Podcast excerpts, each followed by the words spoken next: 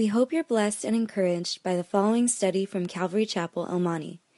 It's our simple prayer that you would grow stronger and deeper in an intimate and personal relationship with Jesus Christ. Should you have any questions, please feel free to contact us here at Calvary Chapel El Monte.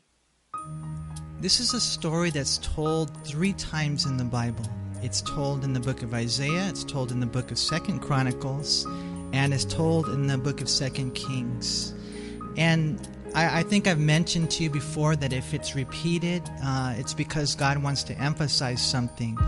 And you know, it's one thing having it repeated in the Gospels, we can kind of see that, and maybe in 1st and 2nd Kings, but then to find it again in Isaiah, I just want to say this, that I think it's something God really wants us to learn from. So I think the Holy Spirit just kind of said, hey, slow down and meditate on these things, because these are so important. And the Lord just kind of ministered to me. I want you to know them, and I want the people there to know them. And if you have your handout, the Roman numeral number 1 is the commitment and commendation. The commitment and commendation from God on the life of Hezekiah. Because look what it says in verse 1. It says, Now it came to pass in the 3rd year of Hoshea, the son of Elah, king of Israel, that Hezekiah, the son of Ahaz, king of Judah, began to reign. He was 25 years old when he became king, and he reigned 29 years in Jerusalem. His mother's name was Abi, the daughter of Zechariah, and he did what was right in the sight of the Lord, according to all that his father David had done. He removed the high places and broke the sacred pillars, cut down the wooden image and broke in pieces the bronze serpent that Moses had made. For until those days the children of Israel burned incense to it and called it Nehushtan. He trusted in the Lord God of Israel, so that after him was none like him among all the kings of Judah, no, nor who were before him. For he held fast to the Lord. He did not depart from following him, but kept his commandments which the Lord had commanded Moses. The Lord was with him. He prospered wherever he went, and he rebelled against the king of Assyria and did not serve him. He subdued the Philistines as far as Gaza and its territory from watchtower to fortified city. And we see here, first of all, you know, God's commendation of Hezekiah. I mean, just, wow, great words because of his commitment to the Lord.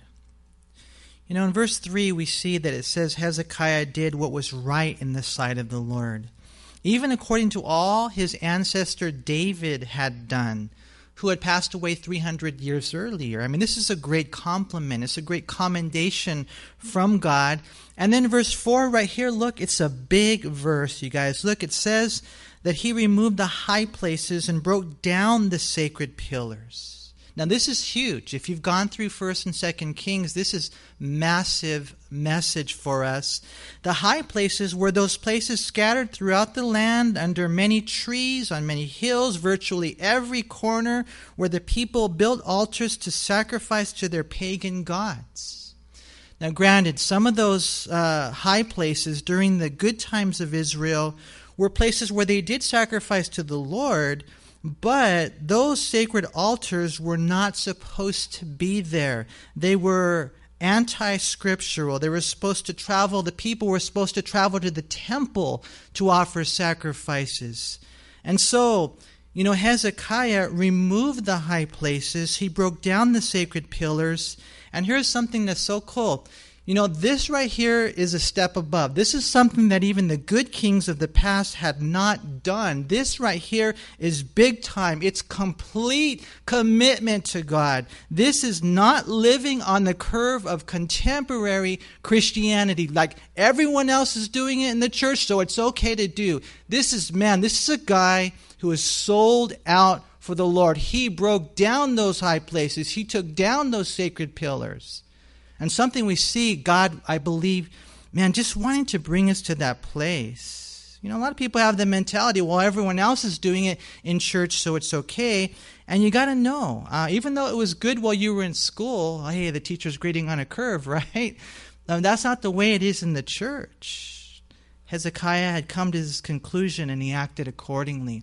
You know, I want to go through some scriptures with you just to kind of hammer home this message, beginning over in 1 Kings. If you would go back to 1 Kings chapter 3. And you guys know Solomon was a pretty good guy, and he actually started off pretty good. But look at 1 Kings 3 in verse 3.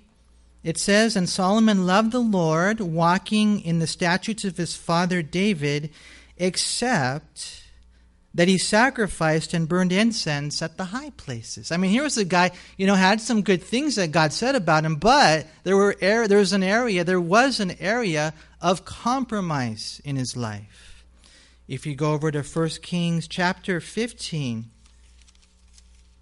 in verse 11, Asa, this guy was cool. He beat 1,000,000 men one time through prayer. Asa did what was right in the eyes of the Lord, as did his father David, right? And then we read in verse 14, look at verse 14, "But the high places were not removed.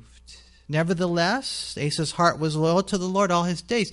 But, you know, you see Solomon loved the Lord, but, you know, he still sacrificed in the high places. Asa was loyal to the Lord. He did what was right, but he didn't remove the high places. If you go over to 1 Kings 22, in verse 42, this guy Jehoshaphat says, "And he walked in all the ways of his father Asa. He did not turn aside from them, doing what was right in the Lord, in the eyes of the Lord. Nevertheless, the high places were not taken away, for the people offered sacrifices and burnt incense in the high places." I mean, it's like the Lord is just saying all these good things about them, but he did notice something. He did notice, and that's why he even wrote it down in the Bible. He did notice they didn't remove the high places, and these were good kings. If you go over to 2 Kings chapter 12, in verse 2,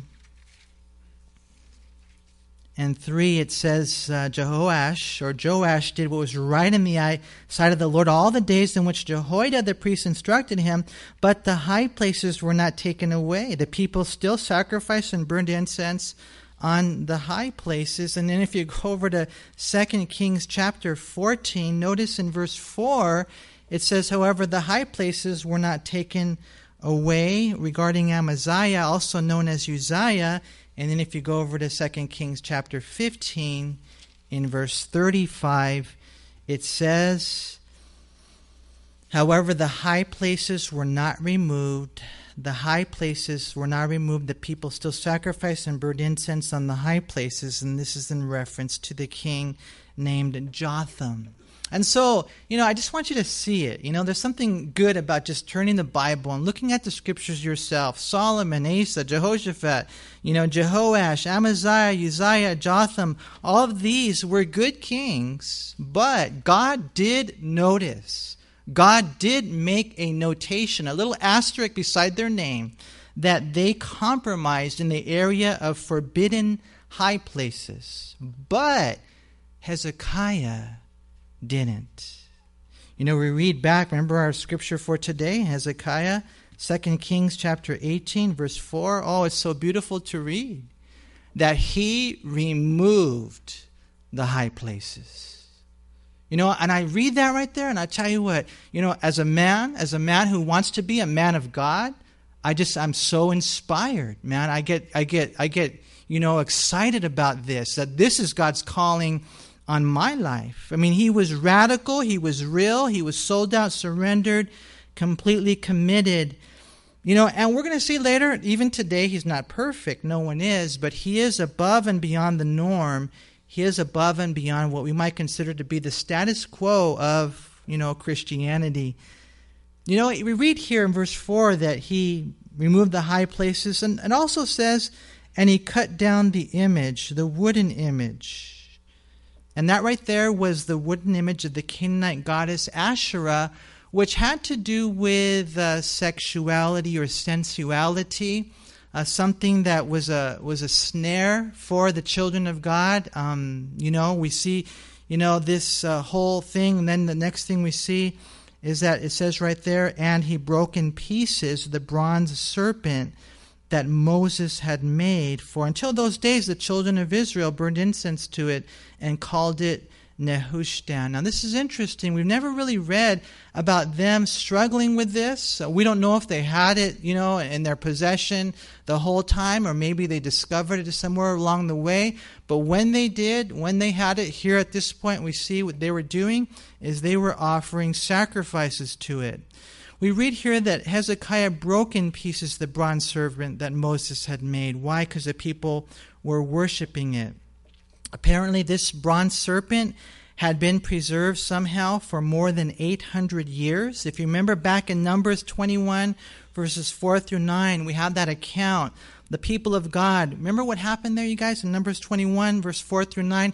They were complaining against Moses. They were complaining against God, right? And so what ended up happening? As a result of that, God sent snakes, and the snakes bit them. People were dying. And so they went back to Moses, and they said, hey, Moses, pray for us. And so Moses prayed for them, and God said, okay, that's cool that you're praying for them, but this is what you need to do. You need to make a snake, a brass serpent. You lift it up on a pole, and you tell the people that if they look at it, then they will be healed, right? That's the story. Later, Jesus said in John chapter 3, verse 14, that this was a typology of himself being lifted up on the cross and taking away our sins. And when we place our faith in Christ, then we are healed as well. And so the bronze serpent on the pole was a good thing. You know, I don't know about you, but I would like to see it. I wonder what it looked like. I wonder what the pole looked like. I wonder what the snake looked like. That would be a trip. You know, most of us here, we probably would say, well, I would not worship it. It's just like a relic. But you see what happens, you guys, with things like this is there is that inclination. There is that temptation to begin to put life into these, you know, statues or whatever it is that you burn incense to. And God knows in your heart that you begin to worship it.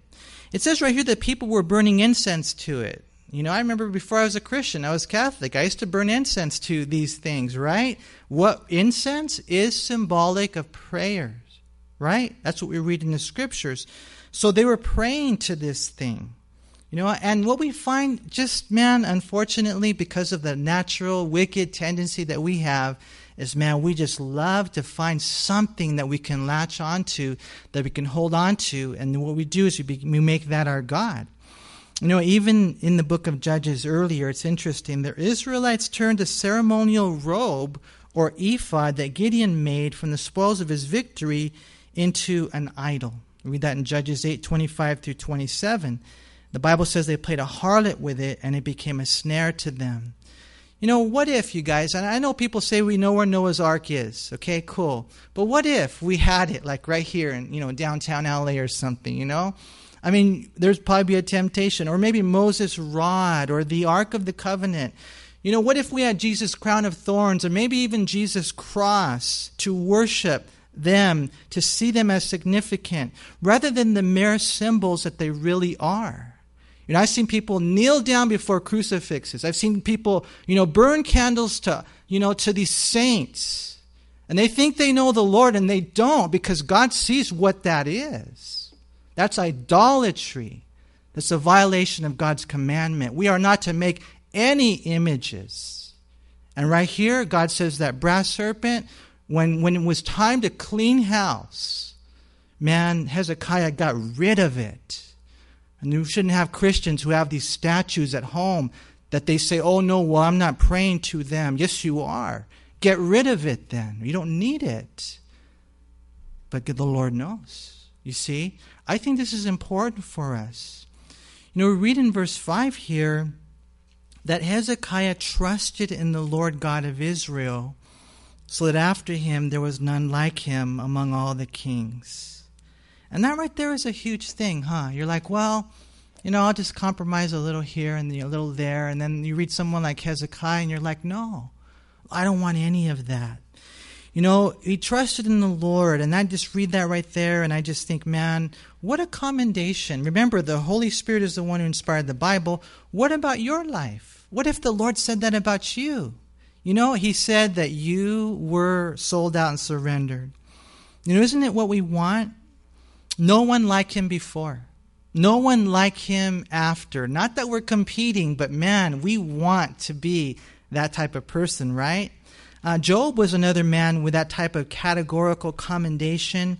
In Job chapter 1, verse 8, "Then the Lord said to Satan, 'Have you considered my servant Job, that there is none like him on the earth?'" I mean, think about that. Wow. There is none like him on the earth, blameless, upright, one who fears God and shuns evil. How can that happen? How can I be like Hezekiah? How can I be like Job? And one of the things we see is right here, the Lord says, you got to remove the high places. Get rid of it. Go above and beyond the norm of common Christianity. Cut down the wooden sexual images. In this case, break into pieces any and every idol. You know, people or things you pray to are put in the place of God. You know, we read something else in verse 5 that to me I think is key. Notice it says right there, he trusted in the Lord God of Israel. The Hebrew word, batak, is found 120 times, and it means to have confidence in, security in, even to feel safety in. And what we find, you guys, trust is huge. Trust is a must. We must trust in the Lord and only him, only him, only him. Have confidence in him, find security in him, feel safe in him, and him and him alone. You know, something that's interesting is that Hezekiah and Job were so highly commended by God, and they both totally trusted God. You know, here we read this about Hezekiah. Later in Job chapter 13, verse 5, it says, "Though he slay me, yet will I trust in him." So let me ask you a question tonight. When does your trust in God end? When does your trust in God end? You know, hopefully the answer is never and under no circumstances. Well, when I lose my job, then I won't trust in God anymore. When I lose my family, I won't trust in God anymore. When I lose my finances, I won't trust in God anymore. When I lose my physical health, I won't trust in God anymore. Job lost all of that. But like Hezekiah, he trusted in the Lord. And what we find as we read the Bible, these things are written not just for our information, but for our transformation. This is written to teach us that no matter what we're going through and no matter what we will go through, though he slay me, yet will I trust in him and only him. See, we have to have that. You know, I think I've mentioned to you guys before about the 1988 Winter Olympics. And they actually featured, there's a show on television that featured blind skiers being trained for slalom skiing. You know, and I know that sounds weird, huh? Blind skiers, you know, being trained for slalom skiing. And what they did to train them, however, was they paired them with sighted skiers, skiers that could see. And they were taught, first of all, on the flats, how to make the right and left turns.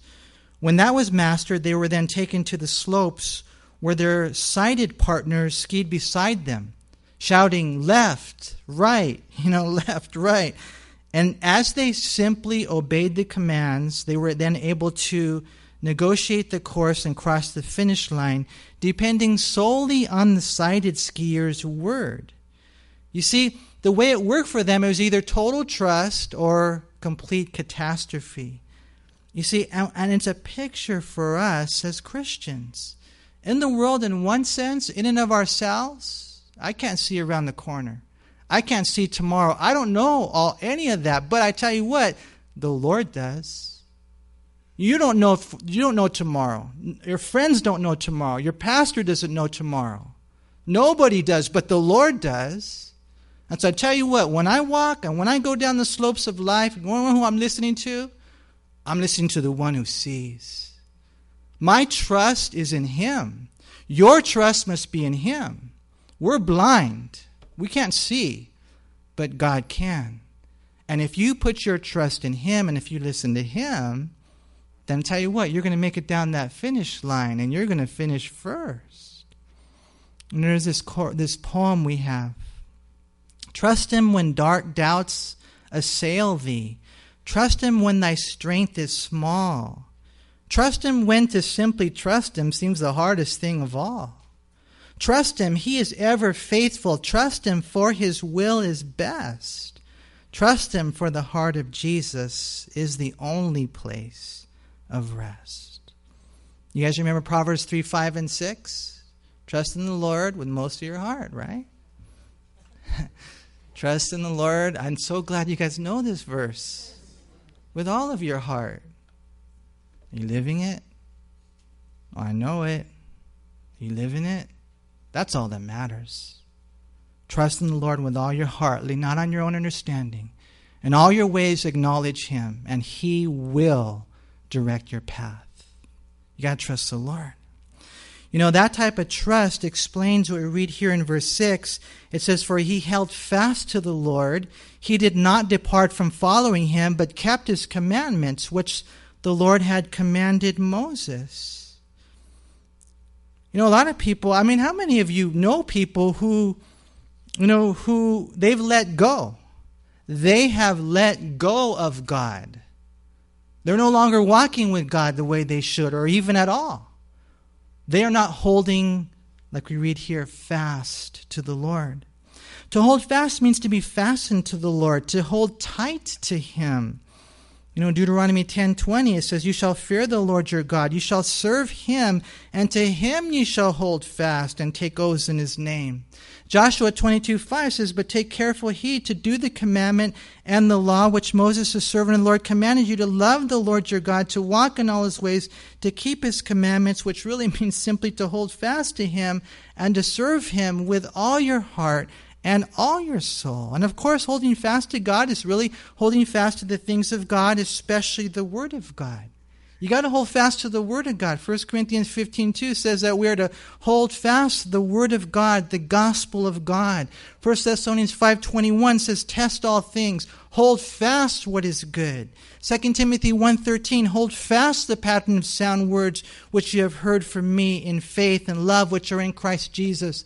The book of Hebrews is filled with people who did not hold fast. They were not holding fast. They were drifting away from God. And so in Hebrews chapter 3, verse 6, and 4, verse 14, and 10:23, he tells them, hold fast to God.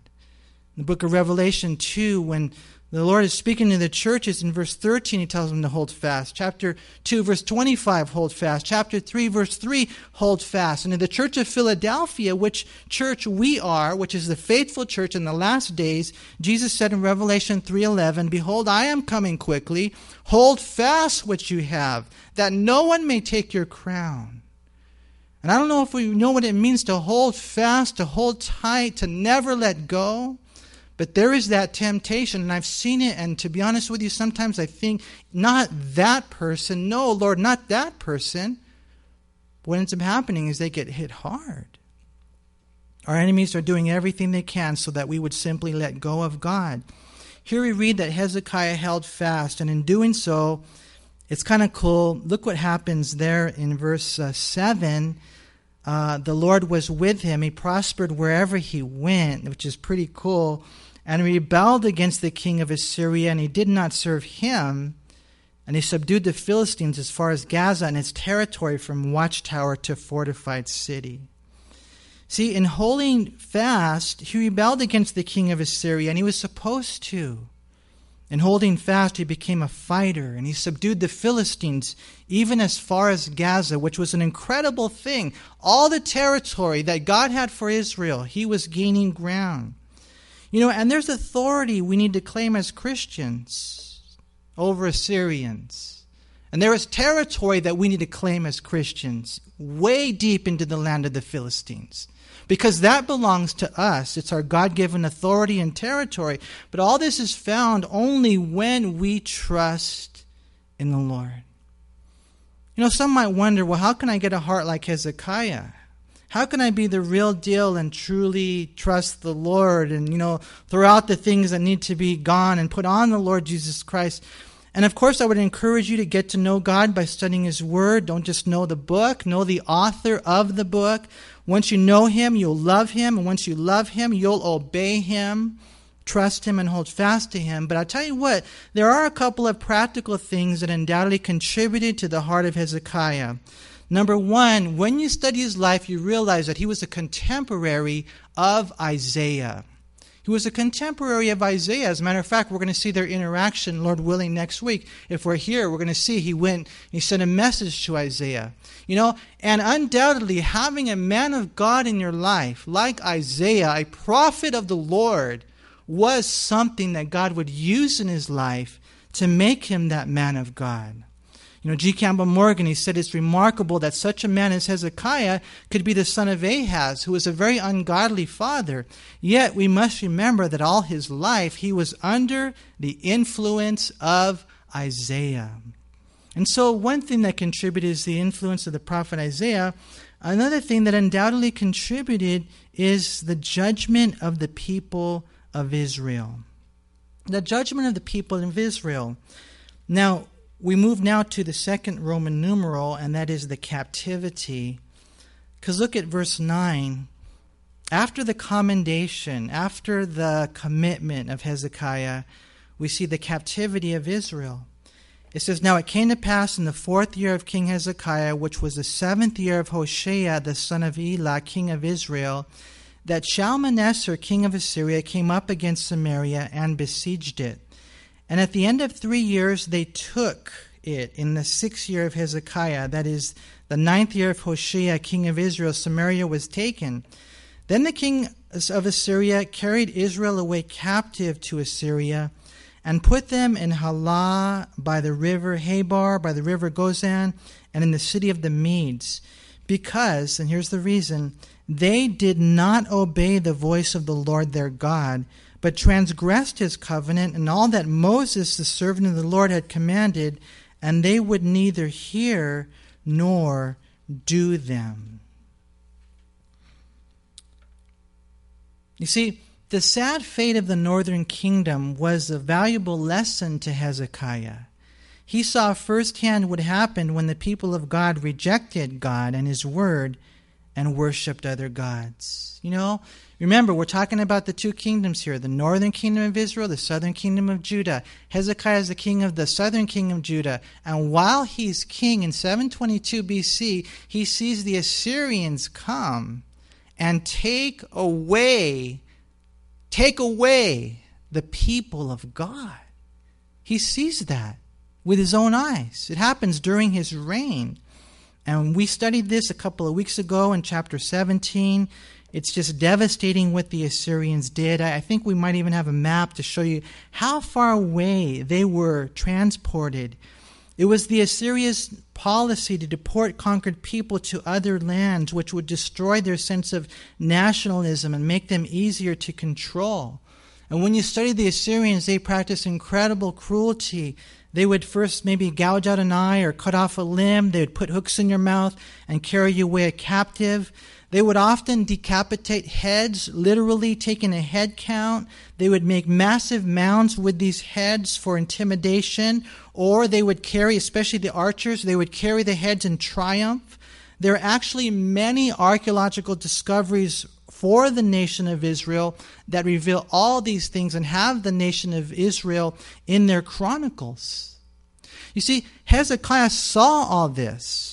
And as we see, and here's the thing, you guys, as we see the devastation of sin all around us, the drinking, the drugs, the divorce, the death, the confusion, the addictions, the incarceration, the selfishness, the foolishness, lives without purpose, lives without peace, without truth, and therefore without true love, it should awaken us as well. When you see the calamity that happens sometimes even to the people of God, you know, me as a pastor, you know, seeing another pastor fall into sexual sin, seeing the devastation it brings to his family and to his flock, to himself, it awakens me, it frightens me, and it drives me to God. You see, and Hezekiah here, he saw what happened to the northern kingdom. And I think we learn from his commitment. And I think we learn from others' captivity. You know, we're reminded of the reason why they were taken away. There in verse 12, it says, because they did not obey the voice of the Lord their God. They transgressed his covenant and all that Moses, the servant of the Lord, had commanded. You know, it's so simple. It got so bad that we read here, look at the end of the passage, that verse right there, that they would neither hear nor do them.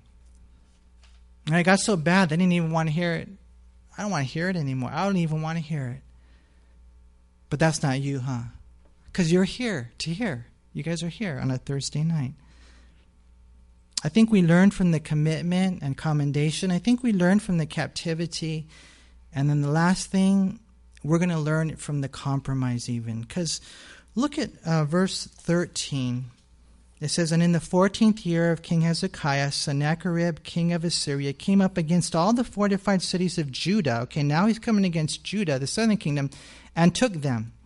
Then Hezekiah, king of Judah, sent to the king of Assyria at Lachish, saying, I have done wrong, turn away from me. Whatever you impose on me, I will pay. And the king of Assyria addressed Hezekiah, king of Judah, assessed him, 300 talents of silver and 30 talents of gold. So Hezekiah gave him all the silver that was found in the house of the Lord and in the treasuries of the king's house. At that time, Hezekiah stripped the gold from the doors of the temple of the Lord and from the pillars which Hezekiah, king of Judah, had overlaid, and gave it to the king of Assyria. Hezekiah, you know, he was real, he was radical, he was so right on. But, and I don't know if you guys know this or not, but as I mentioned to you earlier, he wasn't perfect. Did you guys know that no one's perfect except the Lord? Do you guys know that? How many of you say amen to that? Amen. Yeah, he's not perfect. I am, but not them, you know. You know, I think we read this section, and I think it sort of highlights his imperfection.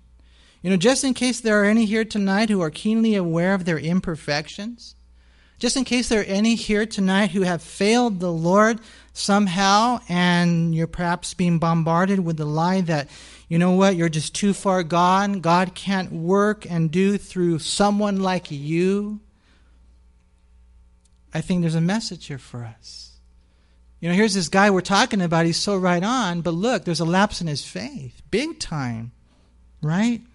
And although I would never condone sin or belittle it, I must admit I commit it. And now we see, so did Hezekiah and Uriah, David and Daniel, Joseph and Job, and so many others, Elijah and Elisha, Peter and Paul, they all sinned too. How do I know that? Because the Bible says in Romans 3:23, for all have sinned and fall short of the glory of God. The only one who did not sin was Jesus, right? 2 Corinthians 5:21 says he knew no sin. And here's Hezekiah, and what we find is that his faith is tested. Sennacherib, king of Assyria, comes against him. He takes all the fortified cities of Judah. All that was left was Jerusalem. And so this is about 5 years after the fall of Samaria. But what we find, and we're going to see this, Lord willing, if we're still here next week, we're going to see the amazing victory through this man who had a major lapse of faith. He failed, kind of like Peter, who denied the Lord. And then when he was baptized with the Spirit, he was used in such a mighty way. This is what happened with Hezekiah. Did you guys know that God can make winners out of sinners? Do you guys know that? The Bible is filled and flooded with examples like this man here. You know, here in verse 13, they mention this place, Lachish. And it's important historically because this is about 30 miles southwest of Jerusalem, and archaeologists have discovered a pit there with 1,500 bodies. What had happened was the king of Assyria had taken the other fortified cities of Judah, and he just wiped them out. He wiped them out. He brought them out. He put them in the pit. He killed them. Hezekiah saw this thing, and there's no doubt he knew about all this. And so what ends up happening is he loses heart. He surrenders to the Assyrians. And he tells them, oh, man, I messed up by rebelling against you, and, you know, turn away from me. Whatever you impose, I'll pay. And basically there was clearly a lack of faith on his part. He felt it wiser to pay off the Assyrian king and become his subject than it was to trust God. You see, And here's the thing, and we'll close with this. You know, later on, God would tell the Jews to surrender to Babylon, right? But not here. God never told him to surrender, but he did anyways. And so someone says, well, how can you know what to do? You got to talk to God. You got to know your word. You got to have a personal relationship with him. There's a lot of people, they're making decisions. They never heard a word from God. You got to hear the voice of God. Jesus said, my sheep hear my voice. They know my voice. Otherwise, if you start doing things and making decisions based on fear or danger or foolishness, then you're going to find yourself doing things that will bring reproach to God. You got to hear his voice. See? And what we find right here is that through prayer and the word, we get our marching orders from God.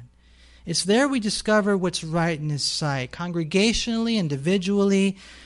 Should I raise the white flag? Should I throw in the towel? The Lord is the one who tells you. What ends up happening is Hezekiah jumped the gun when he should have shot his gun, man. You see, and the devil deceives you into thinking that if you take his advice and crumble under his pressure, that all your problems will go away.